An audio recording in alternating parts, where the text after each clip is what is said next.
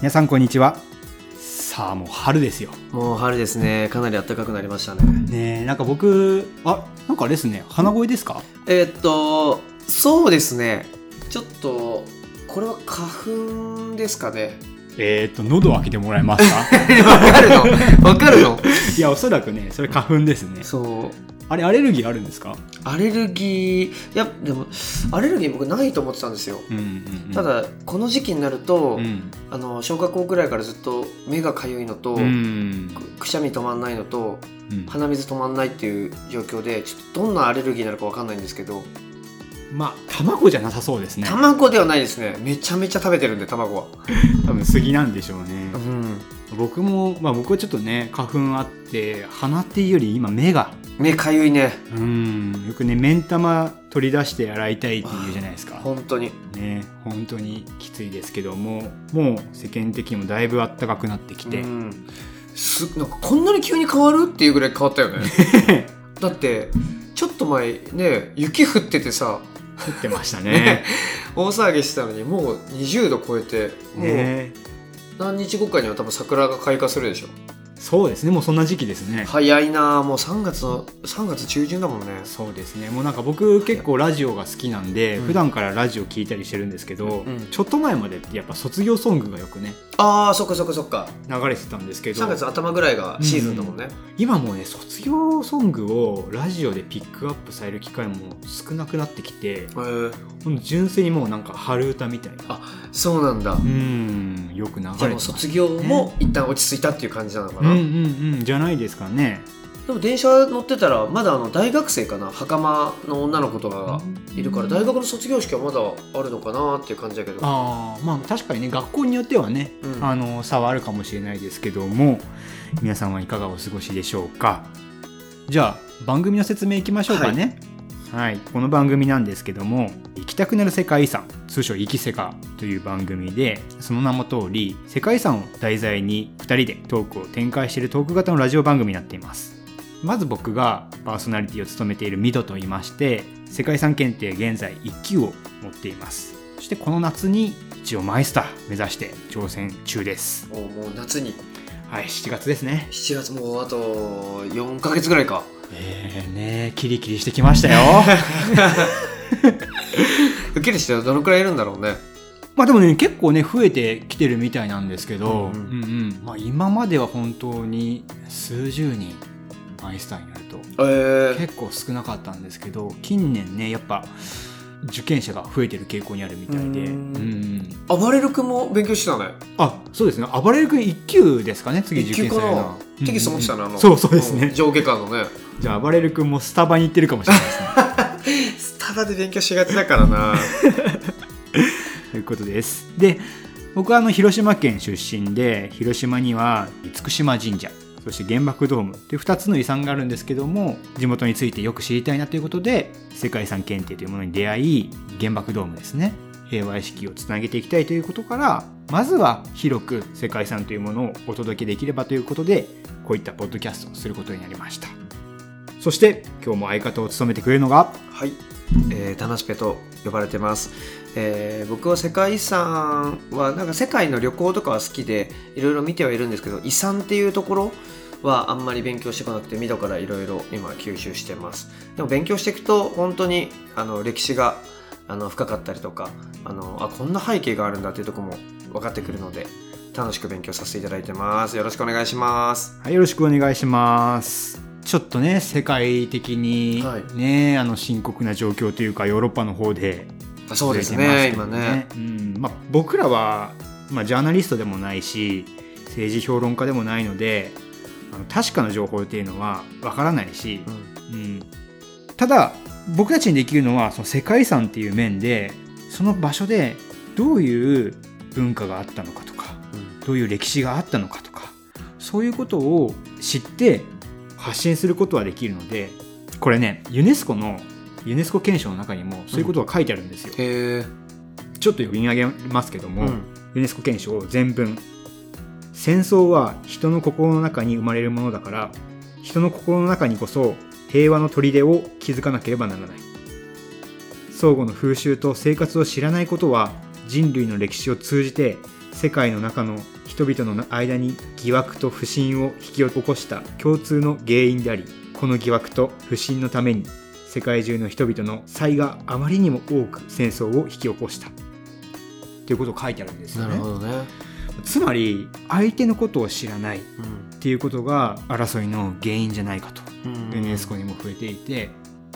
その根端となる自分たちとは違った国の風習だったり歴史っていうものを知ることはやっぱり意味があると思うんで、うんこういった番組を通じてこれからもお伝えできればなと思っています。はいという感じでざっとオープニングの方を話させていただいたんですけども、はい何か今月変わったことはありますか？先月から。いやーでも今月変わったことまあミドも言った通りやっぱりあのーその戦争っていうのがねやっぱり毎日ニュースをうん。やってて、まあそのウクウクライナのねうん。あのウクライナが、まあ、どうなるかっていうところもあるけど、うん。そのウクライナにある世界遺産ってあるのかなっていうのが思っちゃったりとか。う、んうん。うん。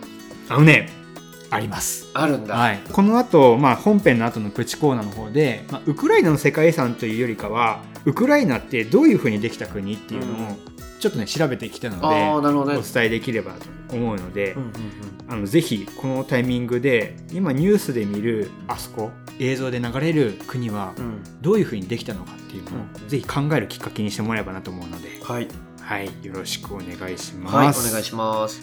それとですね次回もうちょっと次回の話っていうかうん。次回10回目なんですよね。おおもう10記念会。回目そうですね。すごいね。2桁乗りました。うんついに。はい。で次回はスペシャルゲストが来ます。お誰ですか、それは番組後半で。引っ張るなぁ引っ張るなぁ番組後半で教えてくれると、はい。じゃあ最後まで聞いてもらって答えますよしてと、まあ、ポッドキャストなので全然早送りできるんですけど。確かにはい。ということで今回もじゃあ世界遺産の方行ってみましょう。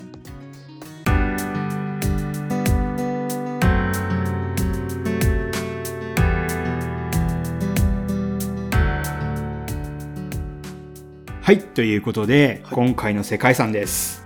今回の世界遺産、イタリア共和国。長いですよ、名前が。カゼルダの18世紀の王宮と庭園、バンビテンリの水道橋、サンレウチョの関連遺産、長いですね、文化遺産ですね。これは世界遺産の中でもうん名前としてはかなり長い方ですか、長いんじゃないですか？もうね、噛むんじゃないか、もう。ヒヤヒヤしちゃいましたよね。一番長い？やそういうことないそんなまあ長いやつありあます。そうなんだ、はいすごいねということで、ざっとちょっと概要をご紹介しようと思うんですけども、はい1997年に登録された世界遺産になります。はい登録基準は1234ですね。1234はい。で、どういう遺産かというと、まあ名前聞いたら分かってもらえるかと思うんですけど、構成資産が結構あるんですよ。はい、はい。主には王宮、庭園、そして水道橋うん、でサンレウチョという地。さサンレウチョはい。という、まあ村ですね。村。へえ、はい。村なんだ。なんですけどもこれナポリ王国っていうね昔のイタリアの国があったんですけどへここの国王とその息子が、えー親子2代親子高で築いた遺産になっています。えへえ親子で気づいたの？はいまあね、どれだけのものかっていうと、まあ、ヨーロッパで代表的な宮殿といえばベルサイユ宮殿ありああますねもうそれはもうみんな知ってんじゃないですか、はい、庭園も有名ですよねベルサイユといえば。うん、はい、あのベルサイユをもしのぐような宮殿と庭園と。ええはい、言われています。じゃあちょっと歴史から紐解いていきますけどおも願い、します。スペインのブルボン朝というね、ブルボン王朝というものがあったんですけども、はい。そこのカルロス3世、カルロス3世がイタリア・ナポリ王に即位するんですね。うん。で、即位後、このカルロス3世の曽祖父がルイ14世なんですよ。ええそういうこと。はい。要するにあの、ベルサイユ宮殿ですね。うん。建設に携わった方でこの曽祖父のルイ14世に対抗する形で王宮と庭園を作ったとなるほどね。言われています。うんでまずその王宮カゼルタ宮殿の説明からいきます。うんお願いします。はい。カゼルタ宮殿は約1200の部屋と34の階段室を持つ18世紀の大宮殿。すごいね。1200の部屋？そうです。使いこなせないでしょ。そうですね。花スペさんの家は何部屋ありますか？うーんと1000千。1000うーん2部屋ぐらい。二部屋ですね。二部屋ですね。ごめんなさい。そうですよね。ちょっと今あのかっこつけようとしてましはい、建物の大きさも広くてえー 250m かけ高さ 40m たでこれね映画とかにも使われてるんですよ、えー、はい、代表的なのがこの宮殿の1階から2階上がるエントランスの大階段っていうのがあるんですけども、こう大階段で使われたのが「スター・ウォーズエピソード1」え？スター・ウォーズで使われてたんだ、はい、ファントム・メナスの阿弥陀羅女王って言いますね。えナタリー・ポートマンかな？ー、はいはいはい、はい。演じているパドメ・アド阿弥陀羅女王がいるんですけどもその女王の宮殿、うん、うん、として使われたのがこのカセルタ宮殿です。えー、ミドススター・ウォーズ好きじゃん。めっちゃ好きなんですよ。それもすぐ分かったの？そのパッて勉強し始めた時に。いやこれね全然知らなかったです。正直言って。まあ建物の外観しか勉強してる時は触れてなかったので、今回調べてる時に初めて知ったんですけどあそこなんだって。まずびっくりしたのがあれ CG じゃないんだって思って。なるほどね。そんな階段なんだ。そうです。めちゃくちゃでかいですよ。へえでかいしなんていうかねその大理石の光沢っていうかじゃあ映画で見た時はこれは CG なんだって思って見てたと？思っても思っても思ってもへー。誰が見ても CG と思うんじゃないであすか、ね、そうなんだ、はい、それぐらい桁違いのでかい宮殿ということですね。へえまあ有名人たちもここに行ったことがあるみたいで、うん。かの有名な文豪ゲーテ、ゲーテ。はい、この地を訪れたみたいでその時残した言葉が残っています。その言葉が広すぎてちょっと居心地が悪い ちょっと金持ちの家の友達の家に行った感じだね。そうですね。ね。ちょっとなんかいつもより広くて落ち着かねえなみたいな。そう天井高い部屋とかね。そわそわしちゃいますそうそうそう。どこに座ろうみたいな。なるほどね。ねゲーテもそう感じるんだね。そうですね。はい。とぐらい大きな宮殿で、そしてその宮殿の目の前にあるのが庭園です。庭園。はい。お庭ですね。うん。お庭というとね、普通の家の庭って、まあ縁側があって、うんちょっとした広間があって思い浮かべるじゃないですか。はいはいもうカゼルタ宮殿の庭っていうのは、あのベルサイユをしのぐ、まあベルサイユ宮殿に対抗して作られたんですよ。うんどれぐらいの広さかというと、幅400メーター。幅400メータはい、奥行き3000メートル以上。ーすっげえでこの3000メートル？3キロ？3キロです。あえー、大体計算したら、そうですね、バリー・ボンズのホームラン20本分ぐらいですね。わかんねえな。バリーボンなんか東京ドームとかで表さないの？そういうの大体。え、見ないですか？バリーボンズ。は知ってるけどさ。バリー・ボンズがね、こうホームランを打ってこう海にね、行くっていうね、こう、ああなるほど、ね、場外ホームランで海に打ち込むっていう、はいねはいはい。あの海に行ったホームランが20本分ですね。ああなるほどね。140メートルぐらい。100 150とかね、150メートルぐらい。はそれぐらいでかくて、まあ、その庭園の延長線上に山があるんですよ小高い山っていうか、はその山に迫る大庭園です、へえ。相当だもんな。400メートルだって。え？ー、400メートルってなかなか見ないよね。直線で見なくない？あのトラック400メートルとかあるじゃん陸上の。そうね。しかもそれが幅ですからね。そう。長い方じゃないからね。そうそうそうそう。すごいなそうですね。現在、まあ、と観光客とか入れるようになってるんですけどもあまりに広すぎるため庭園内はシャトルバスが運行しています。へえ歩くと辛いってこと？もう長くて、ああそうじゃないですかね。まあそうだよね。まあでも本当にね結構市民に親しまれる宮殿というか庭園になっていて、うん。一般の方もねそこでランニングとかされているからそんな簡単に入れるの？うんみたいですね、はいで王宮前の前庭があって山の方まで続く庭園の中に運河があるんですよ。うん。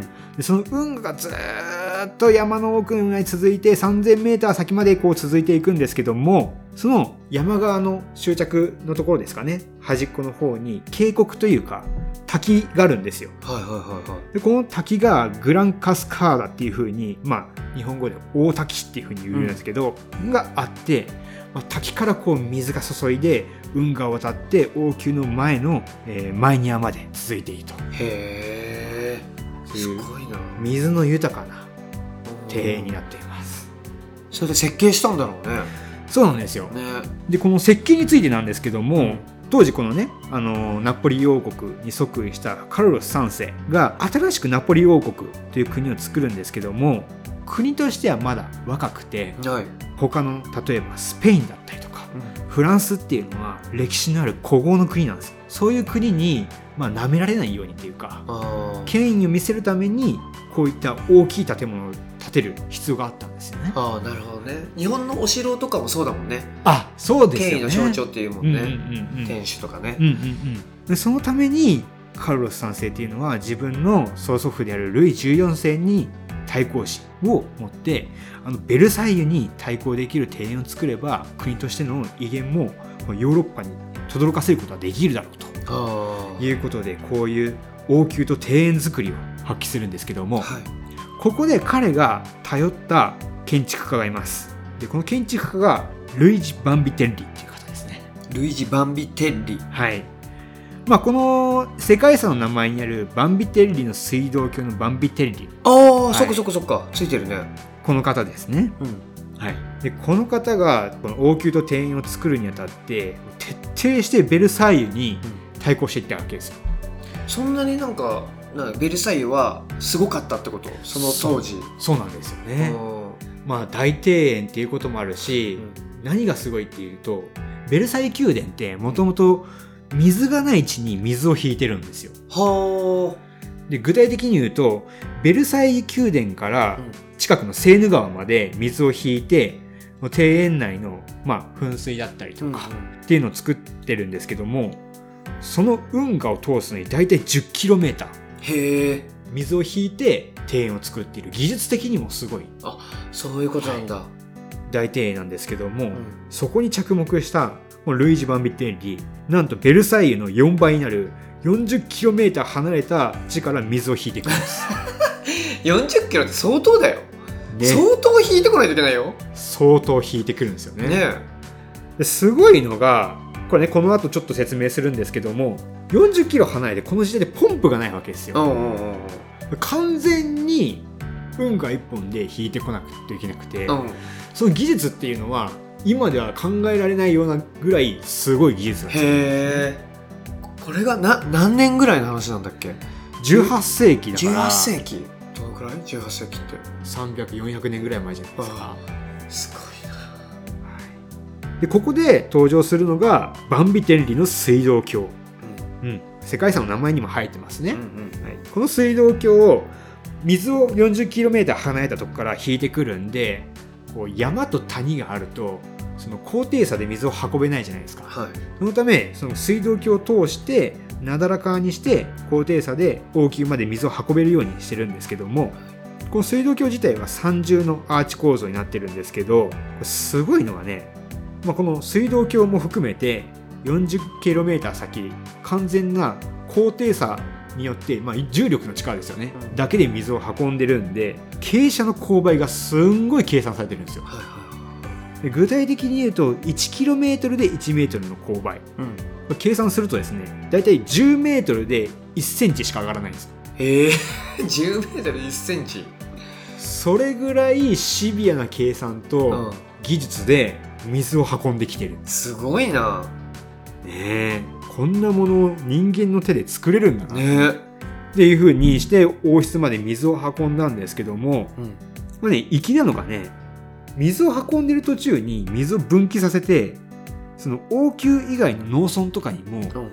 水を渡してたんですよ。あその道中の？そうですそうえー、です、すごいじゃん。そうすることによって農村で農業が豊かになりますよね、うんそうだよね。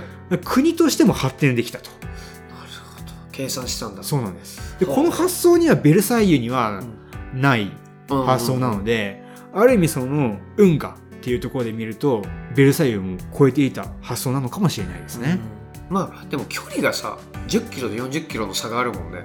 そうですね。その時点で、ねはい、まあ40キロ先っていうと結構いろんなとこ通るから10キロだったらまあまあまあまあな遠いけど、うんうんうんうんまださその畑とかさ田んぼとかさ、そういうとこ避けても通れるじゃん。あまあね。40キロだとやっぱそういうとこ通らなきゃいけないから なんとかみんなにもうね、うんうんうん。いや恩恵のためだけかよと思われないようにしたかもしれないよね。そうなんですよね。いやこれ実際そうで ああのーまあ曽祖父のルイ14世の結構対ほ対抗心を持ってたらしいんですけど、その時代って、まあ、フランス革命が起きたりして、うん。要は王室が一人威張ってても国っていうのは豊かにならないっていうことを間近で見てるんですよ。だからこういうところを見たカルロス3世はやっぱりその王宮だけじゃなくて国丸ごとが豊かにならないといけないんだっていう思いを持ってたみたいですよね。なるほどね。でそしてその後カルロス3世はですね実はこのカルロス3世のお兄さんが、まあ、スペイン王になってたんですけども死んじゃってですね。はい。自分が代わりにスペイン王に即位することになっちゃったんですよ、うんうんだから急遽このカルロス3世はこのカゼルタを去ることになったんですけども、うんはい。その思いを託したのが息子のフェルディナンド4世という方ですね、うん。はい、でこのフェルディナンド4世なんですけども、まあ、お父さんの、えー仕事を託されてやはり衰退させちゃいけないじゃないですか、その国っていうものを豊かにしないといけない。でもそれにはやはり建築技術っていうのは必要なんですよね、まあそうだね。はい、そこで彼が頼ったのがあのルイージ・バンビテッリの息子のカルロ・バンビテッリなんですよ。へえそこでも親子2代で。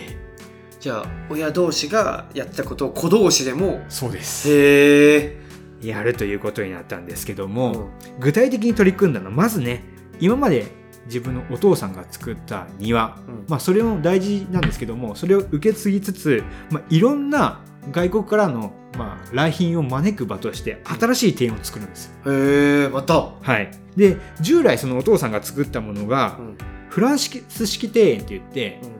運河があったりとか要は人工的な人工美を特徴とする庭園方式なんですね。あはあはあはで息子が作ったのがそうとは全く逆で自然的な自然美を特徴とするイギリス式庭園。もうねこれ見るとはっきり言ってね森の中を散歩してるような。あはあそういう感じなんだ。そうなんです。全然違うんだねその見せ方が。そうなんです。だから遊歩道こそあるんですけども、大きな樹木があって、ね、こう中をこうなんか探索してるかのようにうん。うん感じるようなへ庭園えになってます、全然違うね本当に。そうなんですよ。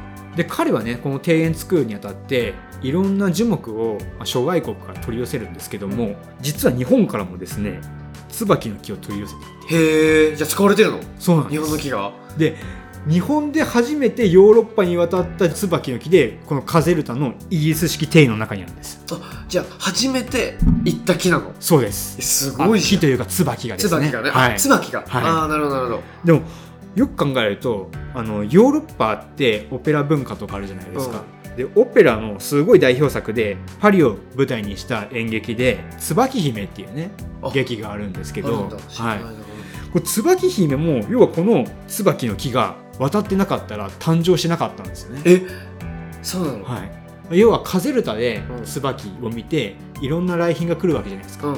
それで美しいと思って感銘を受けた貴族の人たちがヨーロッパ全体にこう伝えていったんで、その美しさを広めてはい。そういう演劇というか舞台になってったんだ、へえ逆に言うとこのカゼルタの椿の木がなければ、うん。あのオペラの椿姫は生まれてなかったと。時代じゃん。どこの椿だとどこの県なんだろう？えっ、とね品種は大島椿っていう品種らしいんですけど、うんうんどっから、ねうん大島ってことは伊豆大島の大島？うーんまあ大島って地がね日本にはいっぱいあるんですよね。そうか。奄美も大島だし。そうかありえるか、うんうん。どうなんでしょうね。どこの木なんだろう？でも今もじゃあ残ってるってことだよね現地に。あ残ってます残ってます。すごいな。はい。というねあのまた従来とは違った形の庭園を作っています。でさらに三霊町というね村。三例あさっきのね。はい、うんうん構成資産に入ってますよね、はいはい。三霊町という村を開拓するんですけどもこれが、まあ、先ほどの 40km 離れた水源から運河を通して持っていく途中に作ったんですけども、はい。でここにですね、まあ、運河っていうか川になってるじゃないですか、うん。その川の流れを利用して水車を作るんですよ。うん。でその水車の力で、まあ、回転力が生まれますよね。それによって全自動式の機械式の紡績工場を作ったんですよ。へえ。で要するにまあキートだって、まあ、シルクですよね、うん。を生産を行ったんですね。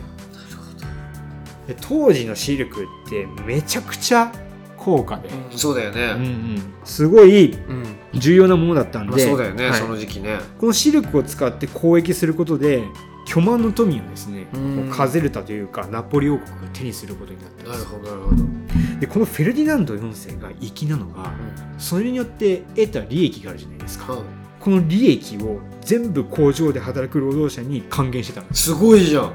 自分にあの寄せるわけじゃなくてお金を。そうそうそう還元してたんだ。そうなんです。すごいね、もうこれっていうのがやっぱ先ほどね、あのーちょっと話したように、まあフランス革命っていうものをね見て、まあ、これからは王室だけが威張っててんじゃ国は良くならないんだと。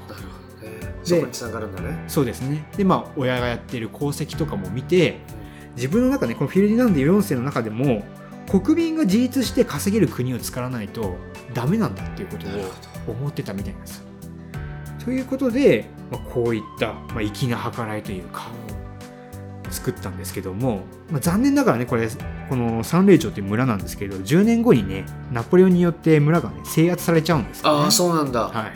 まあ、制圧されちゃうんですけども、うん。その紡績業っていうのは、うん。今でもカゼルタに残っていて、えはい、ー、今でも稼働してるの？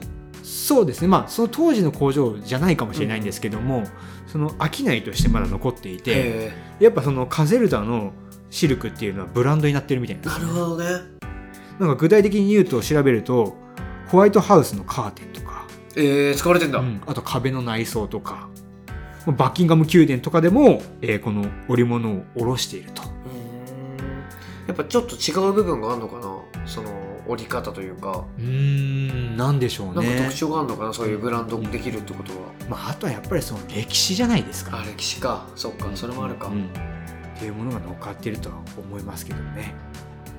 はい、ということで結局ベルサイユに対抗する形で作ったというふうに言われてるんですけども、もちろんその大きさや規模や技術っていうものもそうなんですけども市民に還元するっていうところですよね。そうだね。そこの部分なんか今までの話的にあんまり出てこなかったよね、うんやっぱりうんあの中心部分だけ強いというかね。国民はなんか我慢してるというか、うんうんうん。だけどそれで還元してやっぱみんなが力つけなきゃっていう考えは、うんうんうんなんかこのなんか新しい感じだよね、そうですよね。これぐらいまあ税を尽くしたというか、うん。大宮殿を作りながらも、まあ、クーデターというか、うんうんなものが起こらなかったのはやっぱり市民一体となって稼働していったこのナポリ王国とやっぱこの2人の親子うん、ね。2代っていうね力があったからだと言えますよね。そうだね。親子ってやっぱり才能を持って生まれるのかな。だってまあまあ2世とかさあるじゃんスポーツ選手とかでも、はいはいはい。でもこんなものを作った偉大な父を持って自分たちもできちゃうってすごくない？すごいですね。ね。えまあ学んできたのかもしれないけど見うんて、それをなんか真似できるというかうんうんうんできちゃうのすごいなって思う、ね。まあ、あと情熱ですよね、うん。それをやり遂げようという。確かにね、うん、なかなかねその思いまでねコマでつなげることはできないものですからね。ということなんですけどもガーデンって言葉があるじゃないですか英語で。ガーデン？うん、うん。今のね。そうそうそうそう。そう、ガーデン語源がちょっと面白くて調べると、うんガーデンってもともとラテン語かなんかから来てるんですけど、うん2つの単語がくっついたみたいなんですよ。あそうなの？そうなんです。ガーデンって G-A-R-D-E-N ですね。うん英語で書くと。うん最初の G-A-R これガルって言うんですけど、うんで後半部分の D D-E-N ですよね。がここもともとラテン語で E-D-E-N っていうらしいんですけど、あそうなんだ、うんうんエデンですね。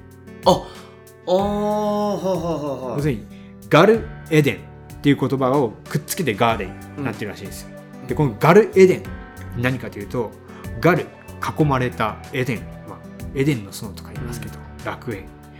囲まれた楽園っていう意味らしいです。へえで彼らが目指したのは楽園という理想郷。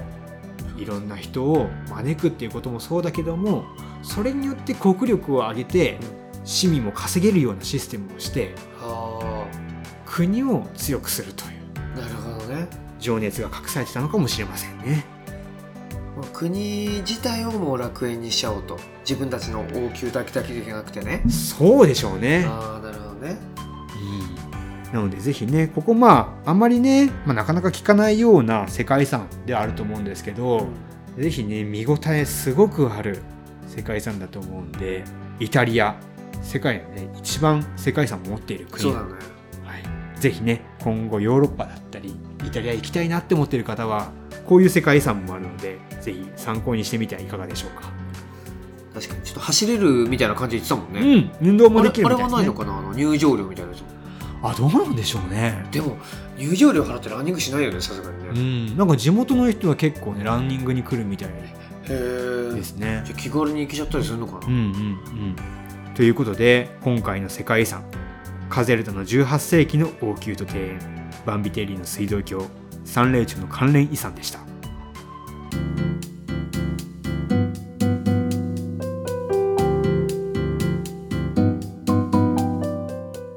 はいということでここからちょっとプチコーナーはい。ここに行こうと思うんですけどもはい、冒頭でちょっとねうん。お話ししたように、今世間的世界的にう、ん。うんまあ、悲しいかな戦争っていうことがうん。起きちゃってますよね。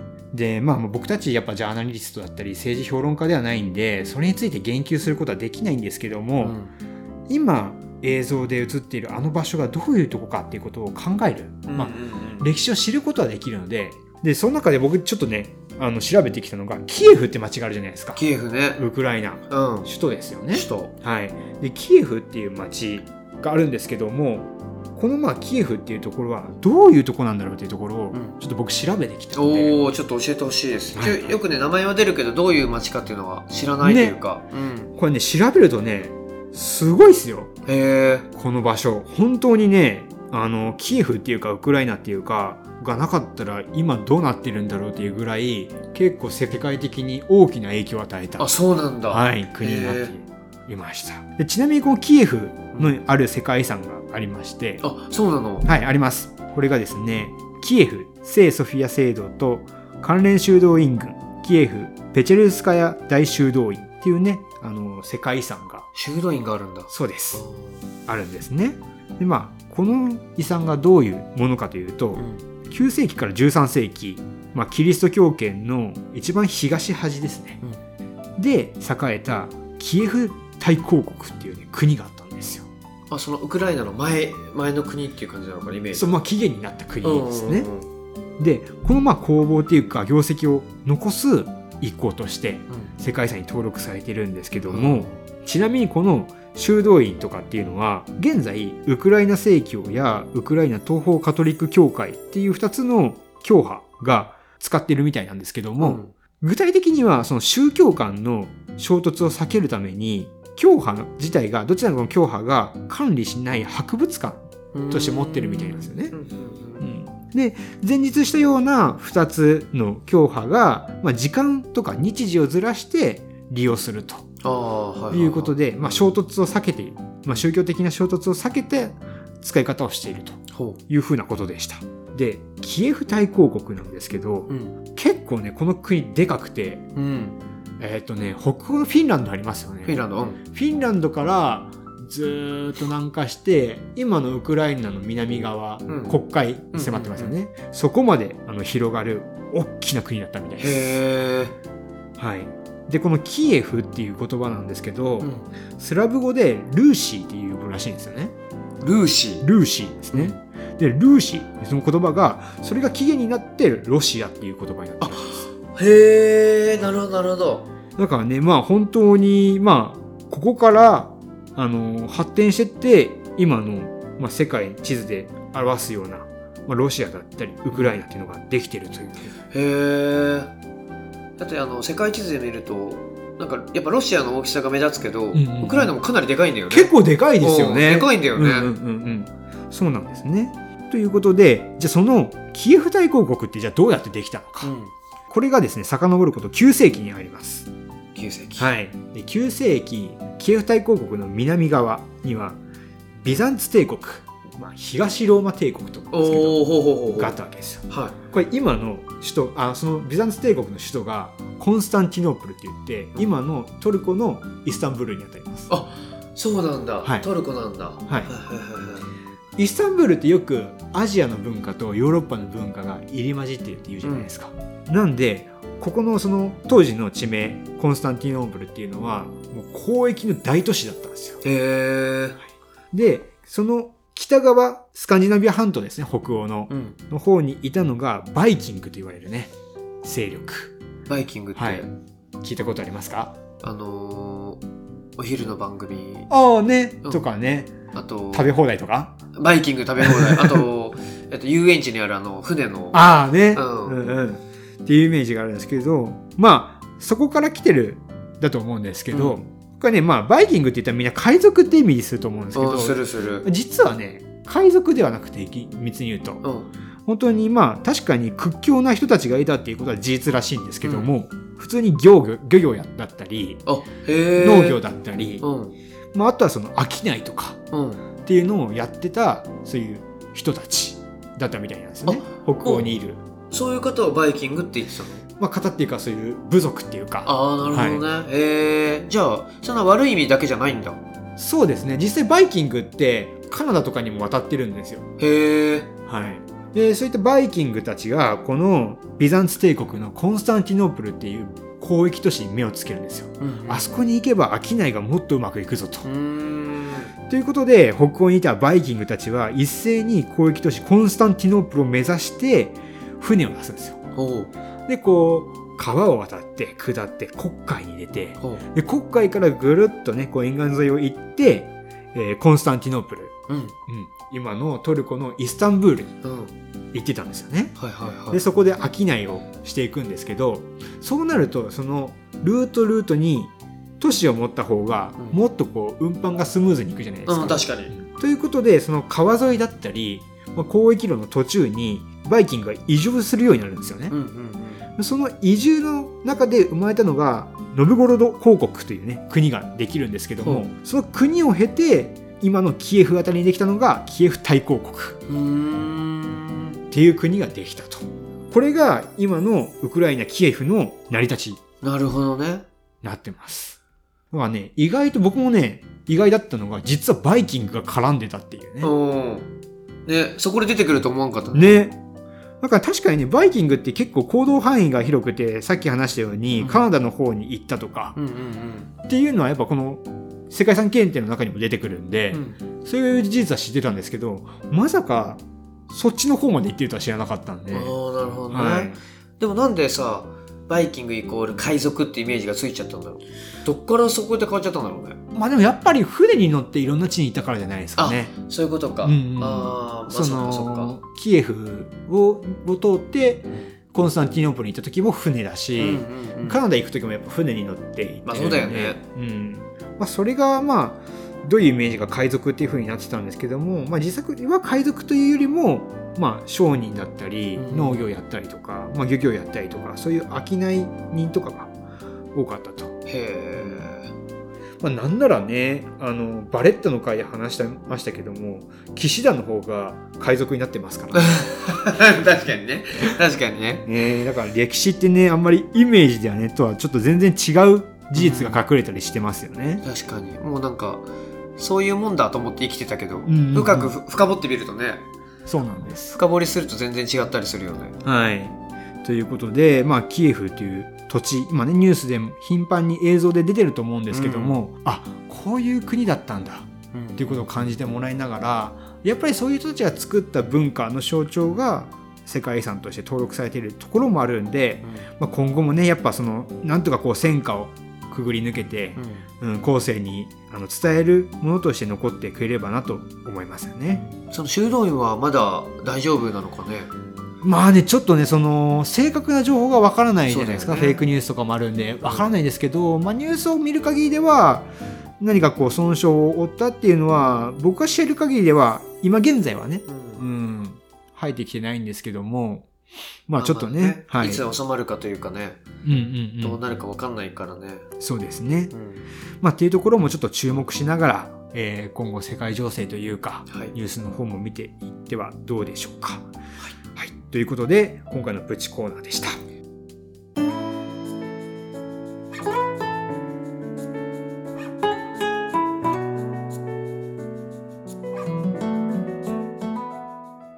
はい、ということでエンディングに移っていこうと思うんですけども。はい、ありがとうございました。ちょっといろいろね深い話とかもありながら。そうですうね、ん、結構ね歴史のお勉強っていうか感じでしたね今回は、まあその今日のイタリアの話で言うとさ、やっぱ日本でそんだけでかい庭園を作るっていうのは、まあ、難しいよね。土地の大きさも。でもでもイタリアだったらそんな変わんないのか大きさってまあそうかもしれないですね。イタリアってそんな大きくないもんね、国としてはね、まあでもね時代的に見ると日本もやっぱ庭っていうか、うん。に日本はこう城下町っていうかね。まあ、お城だってねその堀とか、うん。そうか、うんそうか。含めるとでかいし。確かにね、うん。まあそれが今ねあんまり残ってないかもしれないですけどねその当時のものを、でやっぱり同じ世界遺産で見ると姫路城とかは結構でかいですよね、そうかそうか。うん。確かになまたちょっと違ったね文化があるのかもしれないですね、ということで今回もお便り紹介しちゃいます。おお今回も来てますか？来てます。今回ねなんと2件来てますよ。すごい。ね。これはな今日は2件ご紹介いただけるということでいいんですかね？ご紹介しましょう。あっていうことは送ったら絶対呼ばれるってことでいいですか？今のところね。今のところは。いやね50件とか来たら全部読めないですうん。よさすがに。今のところだったら絶対読めると。今のところだったら。ああわかりました。はい。ピックアップとかじゃないってことですね。あビッグアップしないはい。ぜ全部。来全た部やつは全部。てます。はい。何枚ぐらいまで読めるんですかねこれは。お便り。わかんないな。あでもね誹謗中傷はねちょっとスルーさせてもらうんで。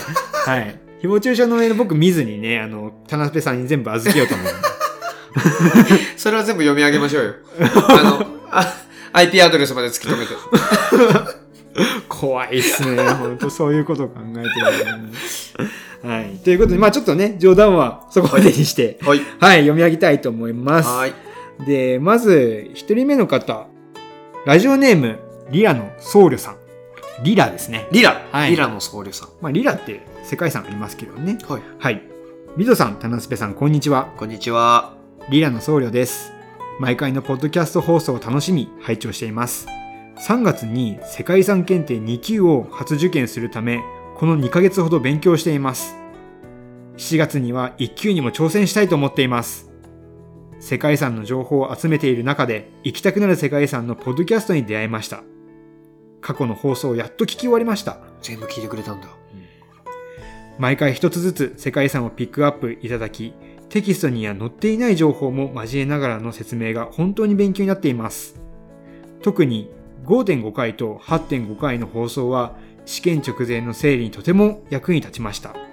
お二人の落ち着いた掛け合いがとても心地よく1時間があっという間です。これからも楽しみにしています。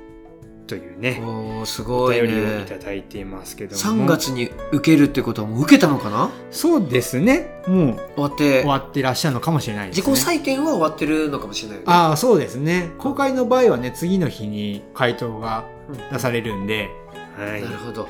ということですけども。すごいね。全部聞いてくれたんだ。ありがたいですね。すごいね振り返って全部はね僕たちでもちょっと聞こうとは思わないですよ。だってね 1時間あるとしたら、まあ、9回まあその8.5回とか合わせるとうんうんうんうん10時間以上あるもんね。そうですね。12時間ぐらいでしょ多分、うんうんうんうんすごいいや本当にありがたい限りですけれども特に5.5回と8.5回の特別回ですね。対策会かな、うんうんうんうん。が良かったということでしたけども。うんやっぱ試験のね前もあったけど試験の前に聞いてくれて結構整理できたとかさ、うんうんうんうん。勉強になったって言ってくれる人多いね、ああそうですね、いや本当になんかね少しでも役に立てたんだったらいいですけどもね、うん。次はねまた合格していらっしゃったら7月には1級もということなんですけど。1級か。またねレベルがガッと上がるっていうからね。1級はね急に上がりますよね。本当に。びっくりしちゃうんですよね。何なんですかねあのまずねテキストを取ってびっくりすると思うんですよ、まあねみんなね言ってるよねその分厚さにね。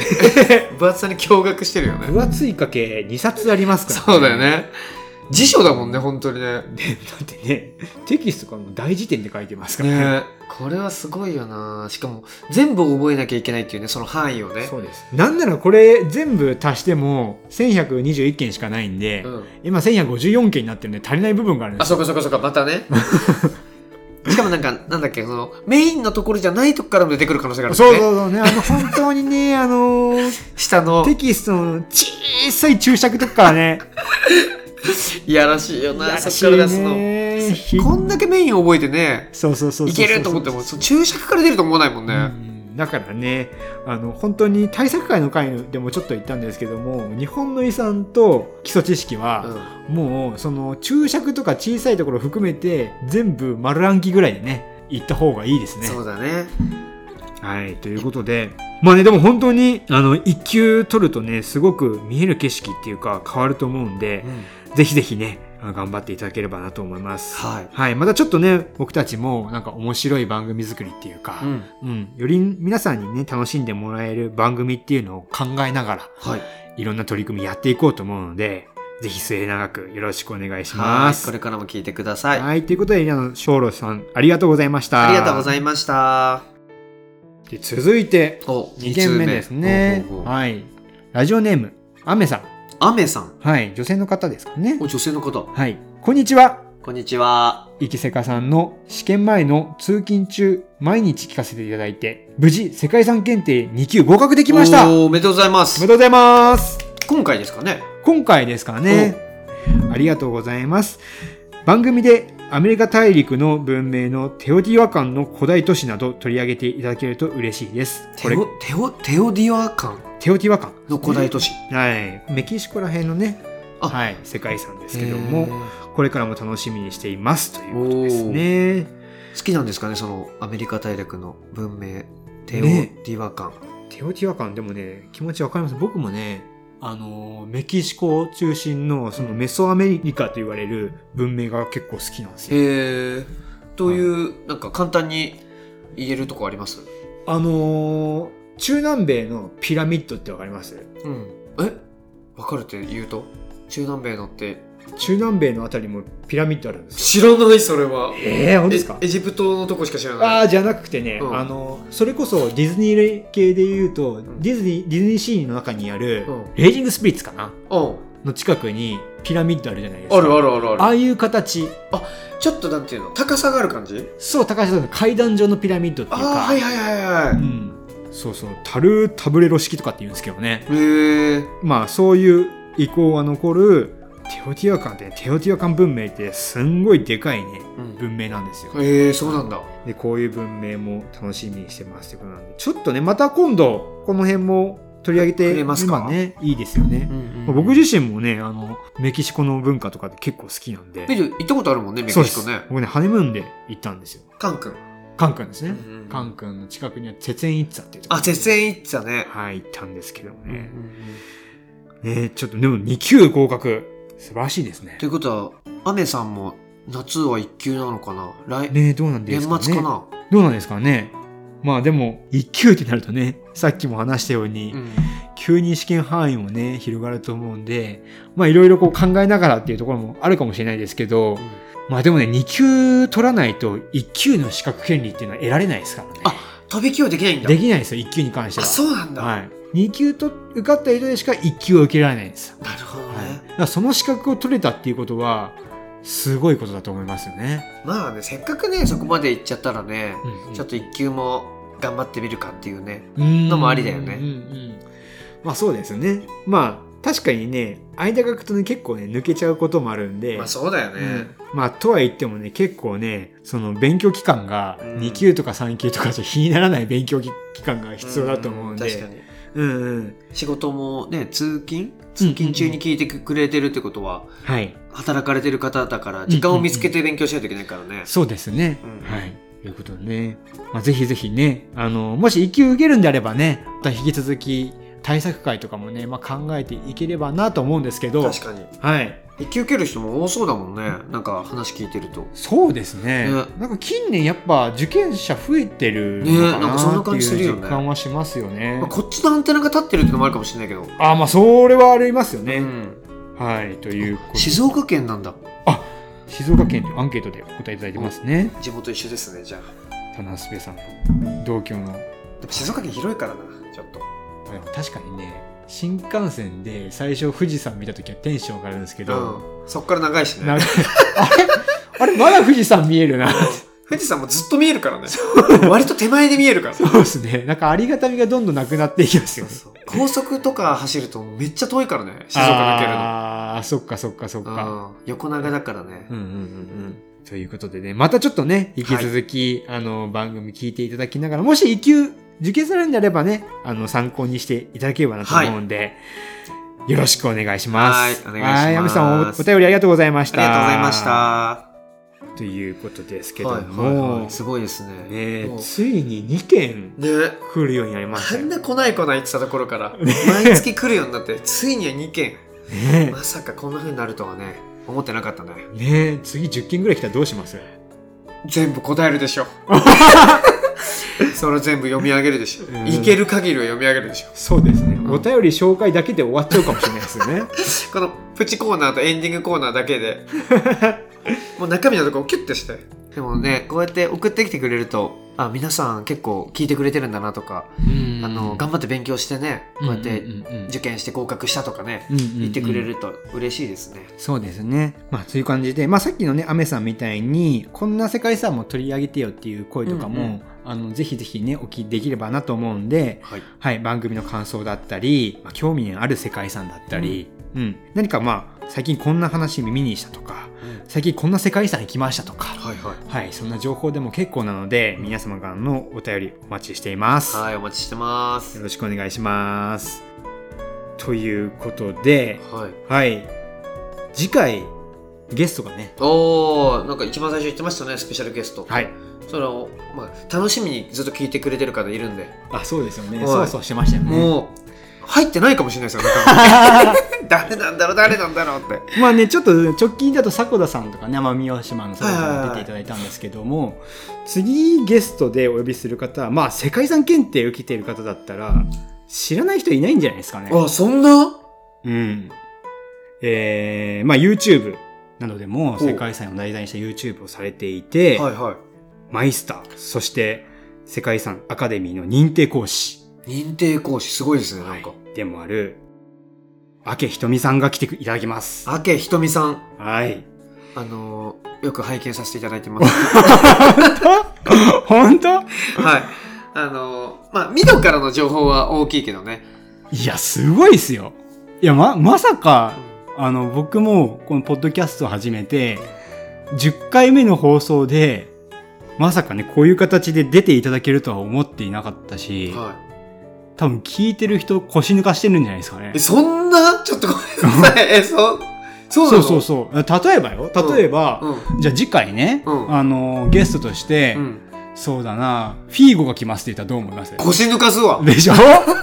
デルピーロが来ますって言ったらどうすちょっると待って、でも古いな、全員。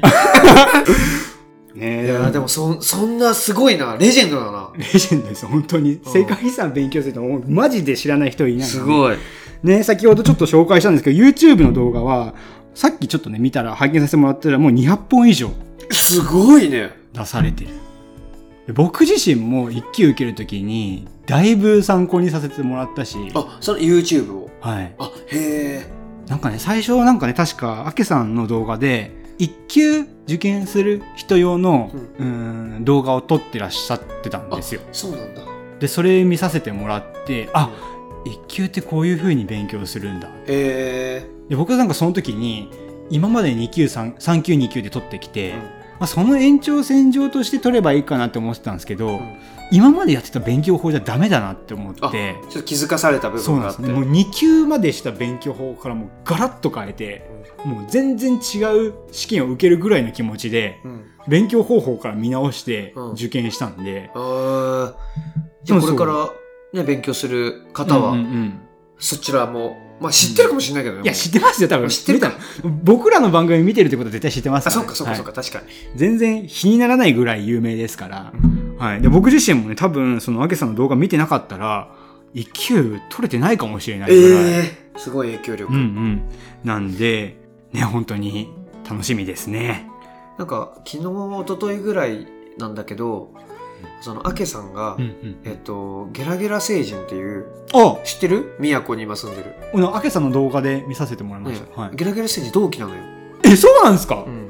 同期なの。えー、まあマジで？ゲラゲラ星人は多分ね、よし、大阪じゃないかな。あそうなんだ。確か。えじゃあニューヨークとかとも一緒？に同期同期同期、えー。でこの前えっと宮古に宮古島に、えっと、エビバディっていうああのクリ見た見たティカルヒットの。見た見たあのなんかツイッターで見ましたね。あそうそうそう。でそのタクトが、はい。えっと男の方。はいはいはいは同期だから完全な。えー、そうなんだ。仲いい。えー、えじゃあ繋がってんですね。そう。ゲラゲラ星人は僕が辞めた後に東京出てきたのかちょっと曖昧だけど。あじゃあもともと大阪でやってたんじゃないかな。でもた同期なんだよ。絶対。あそうなんだ。そう。絶対同期なの、えー、ちなみにその田辺さんの大の同期って、うん、まあ、先ほど出たニューヨークとか以外だと誰がいるんですか？おかずクラブ。おあと横澤夏子ああはいはいはいはい。あと今だと鬼越トマホークとか、あそうなんですか、うん、同期。鬼越トマホーク同期なんですか？同期同期。あと、えー。あの摩天楼とか。あーアントニー、ね、アントニーとか、ね水曜水曜日のダウンタウンとか出てるけど、うんうんうん。あとデニスゆきおちゃんとか。ゆきおちゃんね。うんゆきおちゃん僕ね何回か見たことあります。本当？はい。そうあの辺は全部同期。六本木でベロンベロンになってるとこ見たことありますね確かね、それ通りすがった後にね、なんか、すべさんにね、LINE 送ったんですよね。ゆきおちゃんが六本木でベロンベロンになってますよ、みたいな。あ なんか来たかも。来たかもな。目撃情報はね僕に結構飛んでくるよ。ここで見ました。ここでアントニー見ました。ねあ、そうなんですね。そうそうそう。なんかそうたまたま見たんだけどえー、あななんか繋がってるんだと思って。えー、知らなかった。あ、じゃあ繋がってるんですね。そう、まあ、知らないよ。ゲラゲラ星人は僕のこと知らないよ。ああ、だけど、まあ、同期同期のうん。くくりではあるね。え何期生になるんですか？えっとね大阪32期生で東京15期生だと思う。お大阪32だった気がするけどな。うーん、あ、そうなんだ。うん。大阪の方がね歴史が古いから、大阪の1期生はダウンタウンねあ、そうなんだ。そう。で東京の1期生が品川庄司。ああ、はいはいはいはい。そうそう。え、品賞極楽とかどうなるんですか？極楽さんは NSC じゃないから。あ、そういうことか。そう。はあの論文さんとかも NSC じゃないから。あの人たちはオーディションだオーディションだと思うんだよな。ああ、そうなんだ。スピードワゴンさんとかはうん。吉本だったけど抜けたんですよね。スピードワゴンさんは名古屋吉本だねああ、はいはいはいはい。そう。はいはい。名古屋吉本だから名古屋吉本1期生なのかな。うーん。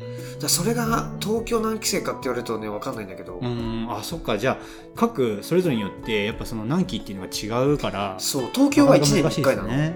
あ、そうなんだ。だけど大阪は半年に1回の時期があって。ええー、それ、むずいっすね。あのナイナイさんとか、はいはいはいはい。その辺は半年に1回の時なの。ええー、あ、そそううなんだ。だからその30あ十何期って言っても、えっと、こっちで言うと何期っていうのが分かんなくなっちゃうというか、ああ、そうなん、それ複雑ですね。そうなんだよ。大阪だけね。東京は絶対1年に1回なんだけど。ああ、じゃあ出会った時にどっちが先輩が後輩っていうのはちょっとわかんない。そうだから入った時とか、まあ、その1年は同じ期にしようとかもうためでいいよとかって、ため語でいいよっていうのはなんかお互いの中で話し合ってるらしい、ああ、そうなんだ。まあ、年齢が近いとか、うんうんうん。なんかそういうので話し合ってるらしいけど、うーん。もう同期だと思ってるとか、ああ。そうか。そうそうそうそうたまたまねアゲさんのそのツイッターで見てかけたので、いや、繋がってますね。そはい。ということで、まあ、次回の世界遺産なんですけども、うはいはい。次回は、カナダの世界遺産。カナダはい、はい。ピマチオウィン秋。ピん？ピマチオン秋ピマチオウィン秋ね。ピマチオンウィン秋秋。はい。へえなんか。これね、アケさんのあの好きな世界遺産ということで、はい、あのこの世界遺産をじゃあぜひお願いしますということおで、おえっと僕とアケさんの二人でお届けできればなと思っているんですけども、どういうとこなんだろう？まあね、これちょっとね、僕が説明したら価値がね、薄まっちゃうから、アケさんに説明してもらう？いやいや、というよりかね、その時をね、お楽しみにしてね。ああそっかそっかはいそっかそっか、今、今ここで僕が言っちゃうとね、ちょっとね、ありがたさなくなっちゃうんで。そっかじゃあ次回の放送をお楽しみにとはいい、うことで。ということで、はい。よろしくお願いします。はい。ということですが、あとは、田之助さんの方で告知とかありますか？告知まあ毎回ちょっとねアイドルの告知をさせてもらってるんですけどあのー はい3月の30、31日が、はいはいはい。えっと、日向坂46が、あの、初めて東京ドーム公演をやるので、ああ、そうなんえ、そうなんだ。そう、夢だったんですよ。え、誰の？すべさんの？日向日向坂のが東京ドームでライブをやるっていうのがずっと夢で、そういう歌も作ってるぐらい。えー、それがねね前回、えっと、コロナでできなくなっちゃって、で、延期して、今回3月ついにやるので、は配信チケットも売ってるので。じゃあそういうなんかねコンサート会場を題材にした歌って僕の中でも爆風スランプしか出てこない。あのー。大きな玉ねぎの下で。そうだね。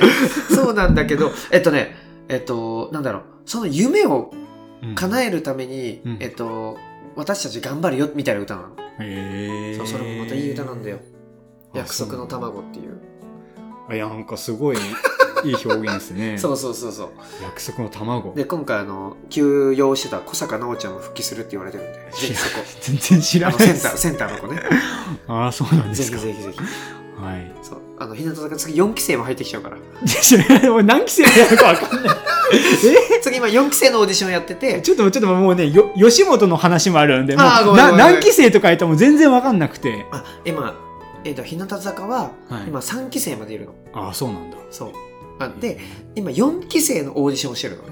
へえそうで、その4期生が8月ぐらいに、えっと、合格発表されるから、今の人数とか、今の規模でできるライブは最後かもしれないっていう。あそうなんだそう。次は選抜制って言って、入れ替わりがあったりとか、ああはいはいはいはいはいあるかもしれないから、ちょっとぜひそのあたりも楽しみにしていただければ。めめちゃくちゃ詳しいですね。ほんで、ミトが世界遺産調べてくる間に俺アイドル調べてる。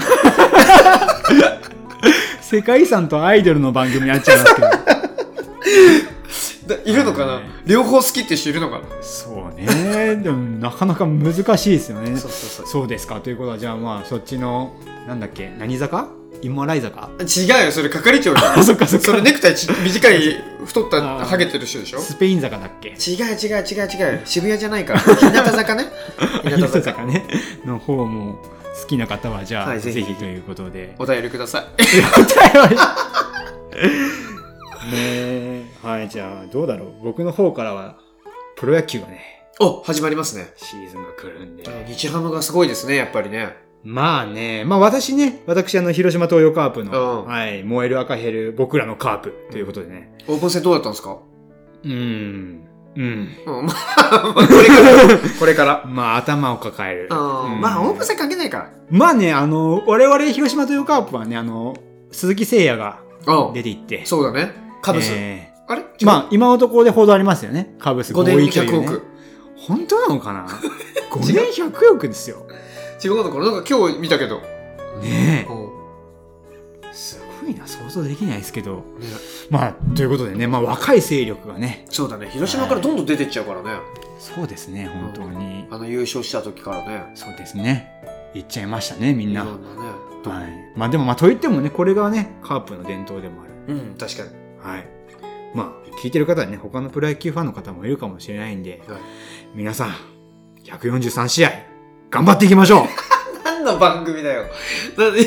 最後野球の話で締めるう長い長いペナントレースが始まります。これからね。はい。終わる頃にはね、笑って終わりたいですよね。そうですね。全然関係ないですけど。はいということで、まあ、一番大事なのは、次回ね、はいあけさん来ていただけるということなので、はい。ちょっと、はい、ちょっと僕も緊張すると思うけど、いろいろ怖話聞いてきてくだいさなあ本当に怖いの？怖怖い。いや、なんか緊張して怖くなっちゃうんですよ。うんなんかね、そういう、い。確かにね、ミドは緊張しいだからな。そうなんですよ。チャンス、罰がついてますね、直線で パワープロの。まあでも、ねえ、うまくやってくれるでしょ。さすがに。あ、僕ミドが緊張したとしても。あ、ね、まあうんそうですマイスター持ってんだから。そうですね。うんはいということで、次回は、えっと、本編の方で、えっと、アケさんと一緒にカナダの世界遺産ピマチオイン秋をお届けできればなと思います。はい。はい。ということで、最後、タナスペさんに締めてもらおうと思います。はい。では、えっと、花粉が辛い方も多いと思いますが、えー頑張って乗り越えましょう。それではまた次回。さよなら。さよなら。さよなら。